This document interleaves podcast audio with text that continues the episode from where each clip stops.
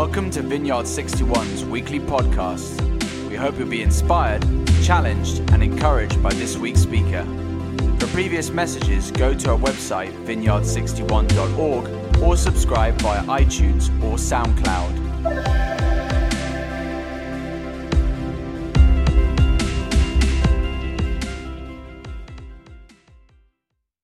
we are continuing on this series that Steve opened last week um, on the seven I am statements that, that Jesus made. Um, and just by first way of introduction, we the book of John means we're in kind of deep territory here. so um, the book of John is one of the four Gospels, um, which is similar in many ways to the other three. But what difference about John is that John wrote his Gospel a little bit after the other ones. So even though he knew Jesus, he was eyewitness to all the things that were happening on, he was a disciple of Jesus, um, as far as we can tell, he waited a little bit longer to write down what happened. Um, and the reason that seemed obvious, which hopefully we'll start unpacking today, is that he sort of did this thing where he merged the things that happened with much more of a interpretation of what they meant. So, especially getting to these four, seven, sorry, big I am statements, um, we're talking about some pretty heavy, in a good way, significant stuff. So all that just to say that um, the last series we did, which was brilliant about who Jesus met, was maybe a little bit more about his character. Mm. Um, in many ways, these next seven weeks are going to be very much about what he represented um, as the Messiah, as the promised uh, Savior. What did he represent? so it's a nice tag on, but again, just to say, um, these next seven are going to be pretty. There's some big stuff coming, so do, like Viv said, really please um, open your hearts and open your minds and ask God to speak to you through them. So, um, yeah, so we were looking at bread of life. That's the first one that Jesus said, first one John records. Um, and I think sometimes we think in various statements, including things like this, that maybe Jesus was, uh, just stood up one day and announced, like, I am the bread of life, and kind of sat down again. Um, and maybe he was trying to make a pun or something.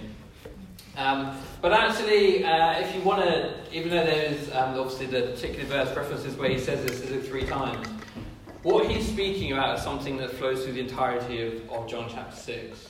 Um, so it's whole 70 verses. So it's a pretty, pretty big thing talking about. So obviously I can't go through all of that, but what I'm going to do is first of all start you off with a narrative of what is happening in this chapter. So we go to the next slide. I've made a nice storyboard. Ooh. So this is everything that's happening. So I'm going to run through this. We're going to run through this. Um, uh, so almost there two arcs, and then unpack what's going on, and then sort of turn the lens to us. So what does it mean for us that Jesus says, "I'm the bread of life"? So just to start with, the start of John chapter six, um, there's a picture there of some bread. Um, some of you uh, may know the story that Jesus miraculously feeds 5,000 people, um, plus 5,000 plus people, um, taking some loaves of some fish, and he multiplies them. He does this incredible miracle. That's the start of chapter 6. Um, and then what happens right after that um, is that the people who were there and responded, what they wanted to do is they wanted to make him king. They were so impressed and so amazed, and there was something so significant, about what Jesus had just done. Uh, John says that they were going to grab him and try and make him king by force. Um, and you might think this is exactly what Jesus wanted. He is the king after all. Surely he wanted to become king. But in fact, Jesus runs away.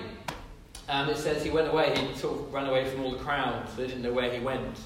Um, and, then, and, then, he walks on water, which we can't get into, but he does that there. Um, and then you get this amazing part next coming up, where, where the people suddenly realise he's missing. Um, I suppose with 5,000 people, that's quite feasible. And suddenly realise he's missing, but they want more of Jesus. They still love Jesus. They haven't realised he's walked away. Um, and they notice there are two boats that were there, and there's one boat that's not there anymore. So they sort of go across the lake where they were. And they manage to find him again. And you get this really slightly awkward but amazing scene where they're like, oh, Jesus, when did you get here? and it kind of reminds me of those, you know, those people in life who you really like, but there's like a limit. And, and they, they're not great at getting signals. And you sort of try and slip away, and then you bump into them like, oh, I didn't know you were coming here. We're going to come together. And you're like, yeah. Um, it's a little bit like that, it feels like anyway. So it's not that he didn't want to be with the crowd, but it was just like, you know, you guys aren't getting it, you're going to do something I don't want you to do. So he tried to slip away. But they love him so much they come and find him. Mm. So that's the kind of the first arc. So where we get to with the first arc, really interestingly, is they still love Jesus. They wanted to make him king after doing this miracle. Um, and they love him so much they actually go and hunt him down and find him. Um, even though he walked away, they went and found him from across the lake. Um, and then we move slightly on, but this time when Jesus is back with them again, because they found him, he sort of gets more serious this time, and he basically calls them out and calls them a little bit shallow. And he says to them, um, You're only following me because I filled your stomachs. He says, You're only following me because I did that miracle and you want more food and you want more miracles of that nature. And that's, that, that's not what you should be hunting for. It's not what you should be searching for. You're wasting your time. So suddenly something's changing now. Um, and they start saying, oh, that's odd thing to say. What, what, should, what kind of bread should we be after? Um, how do we get hold of this bread? And this is where we get this statement. Um, and like I said, it's not a statement. There's 35 nearly verses of Jesus talking about this. He says it three times. And this is where he says, I'm the bread of life. It's me who you need. It's me who you should be hunting down. And then the last bit, um, interestingly, again, you might think, um, um, they might think they love this. They might think, oh, that's amazing. Yeah, we didn't want that kind of bread. Um, we, yeah, we wanted something more. We were hungry for something more. And actually, that's not at all what happens. You get this amazing verse um, towards the end. I think it's verse 63-ish, where it says, from this point on, many of his disciples mm. turned away and stopped following him. Um, and, you know, I, I said to Viv when I started looking at this passage, because I've known that verse before, I've never sort of unpacked it. I find that fascinating. I find that verse amazing. That what is it about what Jesus said? What is it about what Jesus meant that went from being someone who they wanted to crown king, someone who they'd go across the lake to find, so so desperate to hear him and be with him, to actually not just the people, the crowds, his disciples, the people that had committed to him, actually said, no, actually, this isn't this isn't the guy we want. This isn't the guy um, that we thought we were following. Um, so it's a pretty crazy arc in all of chapter 6. Um, so, Bear, we're going to kind of unpack it now um, and find out what actually happened between kind of Act 1 and Act 2. Something pretty big's happened, and it's all around um, him saying, I am the bread of life. Um, so, we're going to kind of unpack it basically by looking at um, the symbolism of bread. Um, I wanted to put like a pun in for this title. because it turns out there's a lot of bread puns. So, um, yes, I, I, text my pun related friends, Sam Bateman, Abby, and Adam Latham.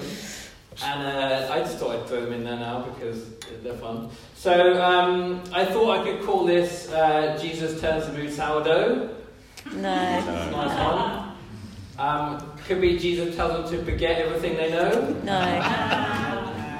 Uh, Jesus turns their loaf upside down. um, yes. And then they just get very generic. Muffin lasts forever except Jesus. No. Uh, Ciabatta believe it and be saved. Um, none of you understand who I am. There's so many. Jesus proves his identity. That's a uh, um, what you did for the yeast of these, you did for me and you shall worship no god other than me. Oh, so I, yeah, they just get generic no. there. But I um, there's so many bread puns. Um, but anyway, I went with the symbolism of bread instead. Um, so yeah, there's two there's two things we're going to quickly look at. Um, one of which is how was bread conceived. So so bread was. Um, although obviously we hope we all know what bread is. Bread has a bit more power in the in the Jewish mind so we've got a few scriptures up there which we don't get into, but just to show kind of the things that the, the Bible talked about, the Old Testament talked about around bread. So the first one is um, referring to when the Israelites came out of Egypt from the Exodus, when God um, saved them from the Egyptian um, tyranny. Um, when they came out, they were into the wilderness. They were into sort of the desert wilderness. Um, and what God did is providing for them every single day in the morning, there was so called manna on the ground which they ate. And God provided manna every single day for them for 40 years. And it's kind of one of the biggest miracles um, that are in the Old Testament. Um, and this happens just after that. God speaks to Moses and says, um, Let some of the manna be kept throughout your generations. They may see the bread which I fed you um, in the wilderness. So the first thing is bread already had the symbolism, and not only did it have a regular symbolism in terms of regular food stuff, it had already been associated with the provision of God particularly this very big miracle um, in terms of leaving um, the desert. The second one, which is a bit more obscure but I find super interesting, is um, within the tabernacle, which is where the God's presence was, um, the, the, the, law required them to have 12 loaves of bread, and they're called the bread of the presence. Um, interestingly, people aren't 100% sure what it represented, but given its name, the bread of the presence, it was kind of reminding them of God that He was with them and that He would provide for them. Mm. And the last one, just to, to sort of show how this was still going on at the time when Jesus taught um, us all to pray, He said, Give us today our daily bread. So again, you can see, and that was referring back to the manna. It was about the daily bread that they had in the desert. So the first thing you can see here is that bread wasn't it wasn't just a casual metaphor. It wasn't just a useful day-to-day metaphor. He was already speaking into a very powerful symbol of God and His people and God providing for His people.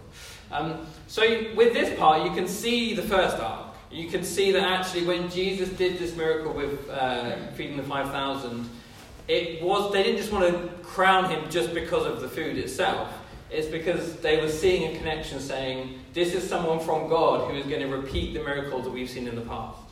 Um, this is someone from God that if we make them king is going to bring back all those miracles that we saw before. And that's particularly why they wanted it. It was something very, very symbolic. So that sort of explains the first, first act, if you like. So the second one sort of explains the second one. So the second thing, which I, it was on the screen but I didn't say out loud, is that the feeding of the 5,000 happened during Passover. Um, and again, in John's Gospels, he does this thing where he, he very cleverly links uh, things Jesus did with symbolic um, things around the festival at the time. And again, Passover is again around the Exodus, and it was a, um, a memory of the final act that God did to bring his people out of Egypt. Um, and the key thing is they, as part of that, um, at the time they were mandated that every single year you will take, uh, celebrate this using a meal, a Passover meal, which you know Jews still celebrate um, today and celebrated quite recently, in fact. Um, but the key part, and there's a handy arrow there, in case you missed it, is it involves eating bread, and in fact it involves drinking wine as well. And I was thinking about this morning, and I don't know if anyone is isn't a Christian here, but Christians have some really weird language. Um, especially we talk about blood an awful lot. Um, we talk about drinking blood an awful lot, which is very strange from an outsider's point of view. And we talk about eating Jesus' flesh, and the question is, is why? And this kind of helps us explain why, because uh, when Jesus was saying this, and this is what one thing he said as part of this um, bread of life, he said, Very truly I tell you, um, unless you eat the flesh of the Son of Man and drink his blood, you'll have no life in you. Whoever eats my flesh and drinks my blood has eternal life, and I will raise him up on the last day. So he says this as part of saying on the bread of life. Because what he's doing is, because it's Passover, they know either they've just had this meal or they're going to have this meal.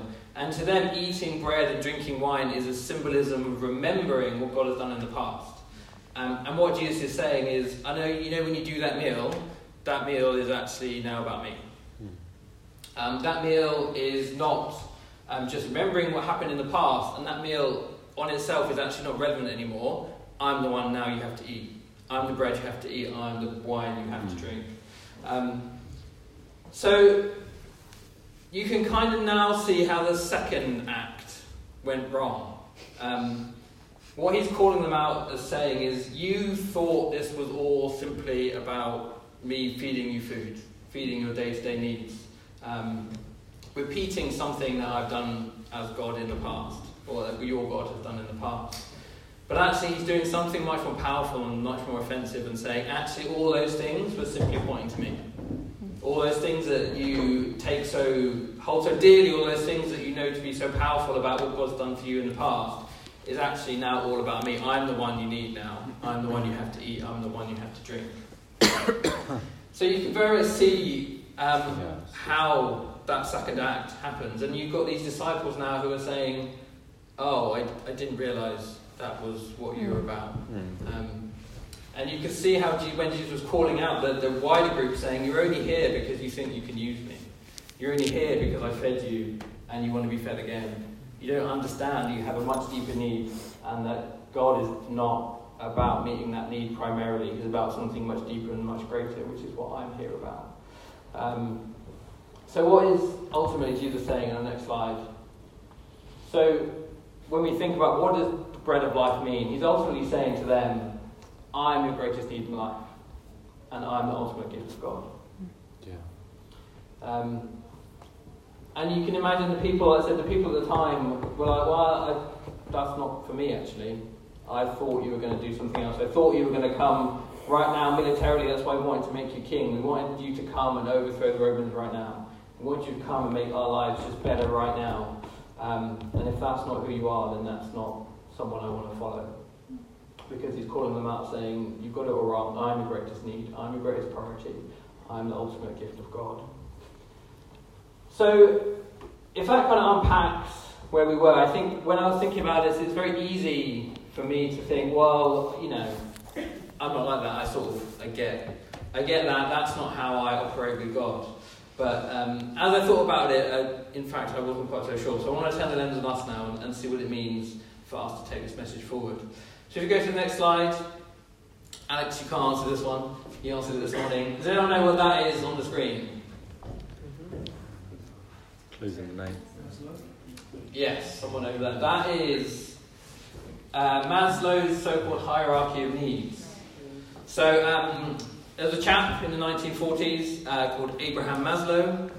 Um, interesting name in the context. Um, and he basically wrote a, well, as, as well known as they get, he wrote quite a well known psychological theory about human needs and human motivations. And he made this pyramid. And he said that as, as people, um, we have some basic needs which kind of drive our behaviours. And he says the needs sort of start at the bottom of the pyramid, and once we've begun resolving those, we can move up and achieve other things, and ultimately sort of get self fulfillment um, at the end. It starts with food and water and goes through various things. Um, then he has this quote went alongside it saying, A musician must make music, an artist must paint, a poet must write if he is to be ultimately at peace with himself or herself. Um, I'm not going into much detail, but to say this, uh, even though it was written in the 1940s, this theory is still talked about quite a lot because it resonates. Um, it resonates with us being that actually we are quite drawn to some of our base needs for, for obvious reasons, but I think it's very easy for us to get very preoccupied with them. Um, I think the word hangry gives us enough information to know that's definitely true. Um, I think I'm the hangriest person out there. The Jen's here this evening, so she can confirm if I haven't eaten and you know about it. Um, and I just suddenly, I was really challenged that actually, if I had been around, you know, when Jesus was alive on the earth doing their miracles, how easy would it have been for me to slip into, as they did, saying, actually, no, Jesus can be very useful to me. I'm going to follow this man because of all the great things he can do for me in my life. Um, and he can help me move up this pyramid. He can actually make me, my life more comfortable and more easy. Um, and again, I was on the I was on the tube as I was thinking about this, and um, as you do, I was sort of crammed under someone's um, armpit, and he was um, just I'm doing really well, so it's fine. I I saw the next to this guy, and he was um, reading a catalogue of uh, of he was a housing estate agent, I think, um, or just really rich, and he was reading a housing catalogue and of like really really expensive houses. And I was saying, you know they're really expensive because there are no prices there, um, which means if you're going to ask the price, you can't afford them. And um, there was one I, I, saw, and it was like 68 acres and like eight bathrooms and 15 bedrooms and the rest of it. And uh, I loved the, the tagline saying, perfect family home. that's a very big family. Um, but what was really interesting is that in that moment, I felt something like rise in me, being like, oh, do you know what? It would be really quite nice to have that house one day. Um, and this is totally true. I genuinely was like, maybe I'll just make different career decisions. Maybe I'll make different, me and Jen will make different life decisions because, do you know what? It would be really nice to put myself on a path where I'm working up this pyramid from bottom up to mm. get a place where I can own one of those and I can live mm. and have 58 and a half acres of nothing and live in the other half an acre. Um, and it really shocked me. And I was just like, those of you who know me, doesn't sound particularly like me. And I was like, wow, there is a very base instinct in me just to make my life comfortable. Mm. Um, and to want to make decisions that make my life comfortable and to always err towards the things that are comfortable. Mm. And it really challenged me, saying if I, again, if I was there with Jesus and had seen him doing these incredible things, would I have fallen into that trap of saying, this is a guy who I can use to get stuff that I want and I need to make my life comfortable? Um, but again, with this lens, as we kind of come into finish, um, what Jesus is saying, I think, you know, to help us frame it, is he's basically flipping this on its head. Um, and here are the words that he says again in this passage. He says, I am the bread of life. Whoever comes to me will never go hungry, and whoever believes in me will never be thirsty. He says, For my Father's will is that everyone who looks to the Son and believes in him shall have eternal life, and I will raise them up on the last day. And what Jesus is saying with this passage to us is saying, which way up is your pyramid? What's the most important things that drives your decisions? What are the most important things that in your day to day, where are which direction are you going in that pyramid? Are you choosing primarily to hunt after the, your basic needs and your comfortable needs, and, and if you can get towards the top, then great. Or Jesus challenges if you want to follow me, and what I'm saying to you is I'm your greatest need. I'm flipping this pyramid saying I am your base need. I'm the one you should be focused most on. Letting me fill your need, letting me fill your life. Um, and if you don't do that, you're going to get nowhere. Um, you're never going to be satisfied, you're never going to get anywhere. Yeah. So if we put the two next to each other, um, I think this is the real challenge um, for us. Which way up and down is our pyramid? And I was, I was really was reflecting um, that I think especially for us as a church, because we do believe and we know that God does do incredible things, and miracles and wonders as part of His kingdom. How do we respond to those things? Um, a, a, an amazing thing happened to us recently where we were at Stephen Viv's house, um, and amazing things always happen at their house, either with their kids or with them. They're quite different things. One is games, one is miracles. And, um, I'll let you guess which way around that goes. Um, and I won't get into details because it's quite, it's quite personal, but um, we were talking about money. We were talking about life decisions and how money wasn't necessarily going in that direction. And, um, and, we, and we prayed in a particular way some money could, could arrive. And um, two days later, my mum texted me with some information saying so and so wants to give you some money. Um, and I've really held that like in my heart for a long time. About it wasn't, you know, completely crazy amounts of life changing money, but it was big enough for me to set up and take notice. It was mm. big enough for me um, to say, all right, God, mm. I take the hint. But the question was, was it just pointing me? Am I going to let that point me to Him? Or am I going to let, let me myself take an attitude of, oh, this is awesome, God will just give me money whenever I need it? Mm. Do I take it as, oh, this is awesome, I can, you know, take that next step and have a much more comfortable life because I know God's just going to give me stuff to help me achieve what I want to achieve. And I, I know we're holding that, and I, I really thought this when I came to this. So am I going to use it as a sign of God saying, You know, I've got your back, but only if you follow my paths. If you take the life I've put in you, if you see me as your greatest need, yeah, um, and the way you, I want you to live my life, then you know I'm gonna I'm gonna deal with the rest of the hierarchy, but you've got to all do it the other way around. And that's what I'm trying to hold on to. So I think that's the challenge that he lays before them, we lay before them, and that's the truth is, we saw in the scripture, a lot of people didn't like that challenge. A lot of people said, well, actually, you're not the person I'm going to give my life to. I would rather keep my pyramid the other way around and seek after a God or seek after something that's going to give me things from the bottom up. But I think for us, the challenge is to think which way around are we going.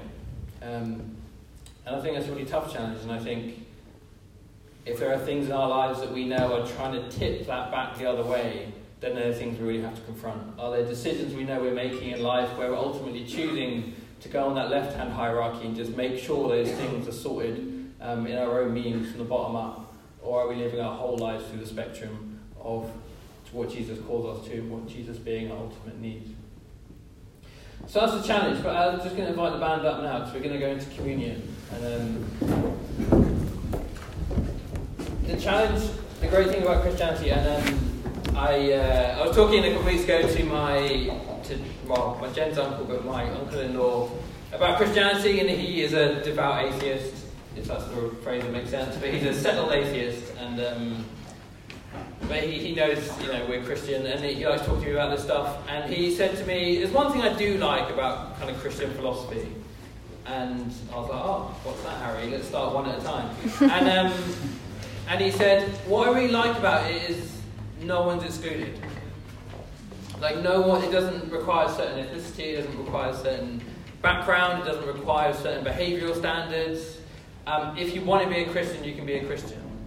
Mm. And that's the most amazing thing about Jesus' challenge here is that we're fortunate to live knowing exactly what he was talking about. When he said, I'm the bread of life and you must eat from me um, and you must drink of me, we knew what he was talking about. He was talking about his death and resurrection on the cross. And it's that death and resurrection that means even if our pyramid, even if we've never decided to flip our pyramid, then all we've got to do is ask and he'll help us flip it. And if we have decided to flip that pyramid um, and follow him and have fallen back, then that's okay as well. Because he's just like, let's give it another go. Because I've paid the price. I was the greatest need. And as long as you recognize that, then you've got the ultimate gift from me.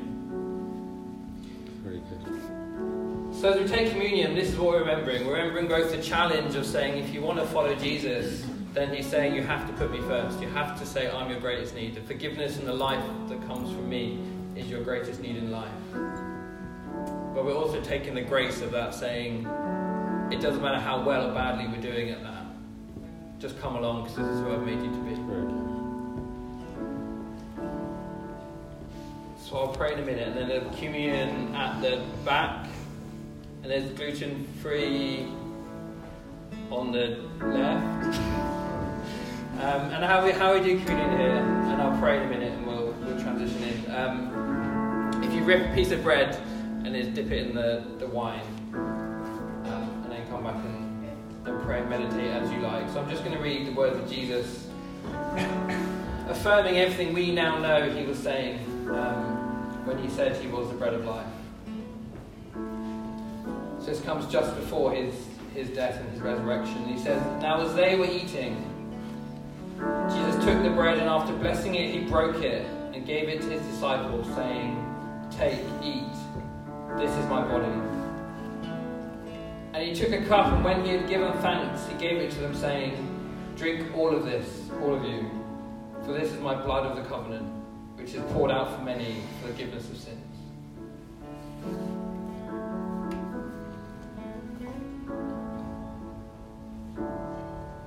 Yeah, Father, thank you that you are the bread of life. Hmm. I thank you that all the wonders and miracles that you pour out on us are all there to point us Mm. back to you. Point us back to you as our King, as our Saviour, Mm. as our Creator, as the source of the life Mm. within us.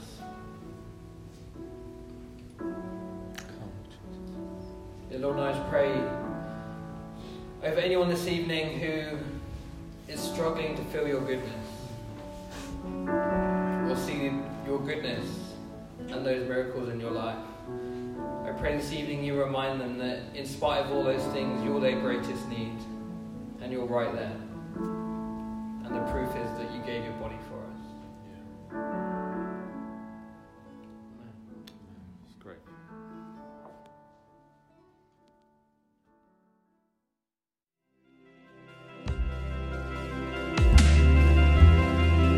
Thank you for listening to this week's podcast. Tune in next week for another life giving message from one of our Vineyard 61 speakers.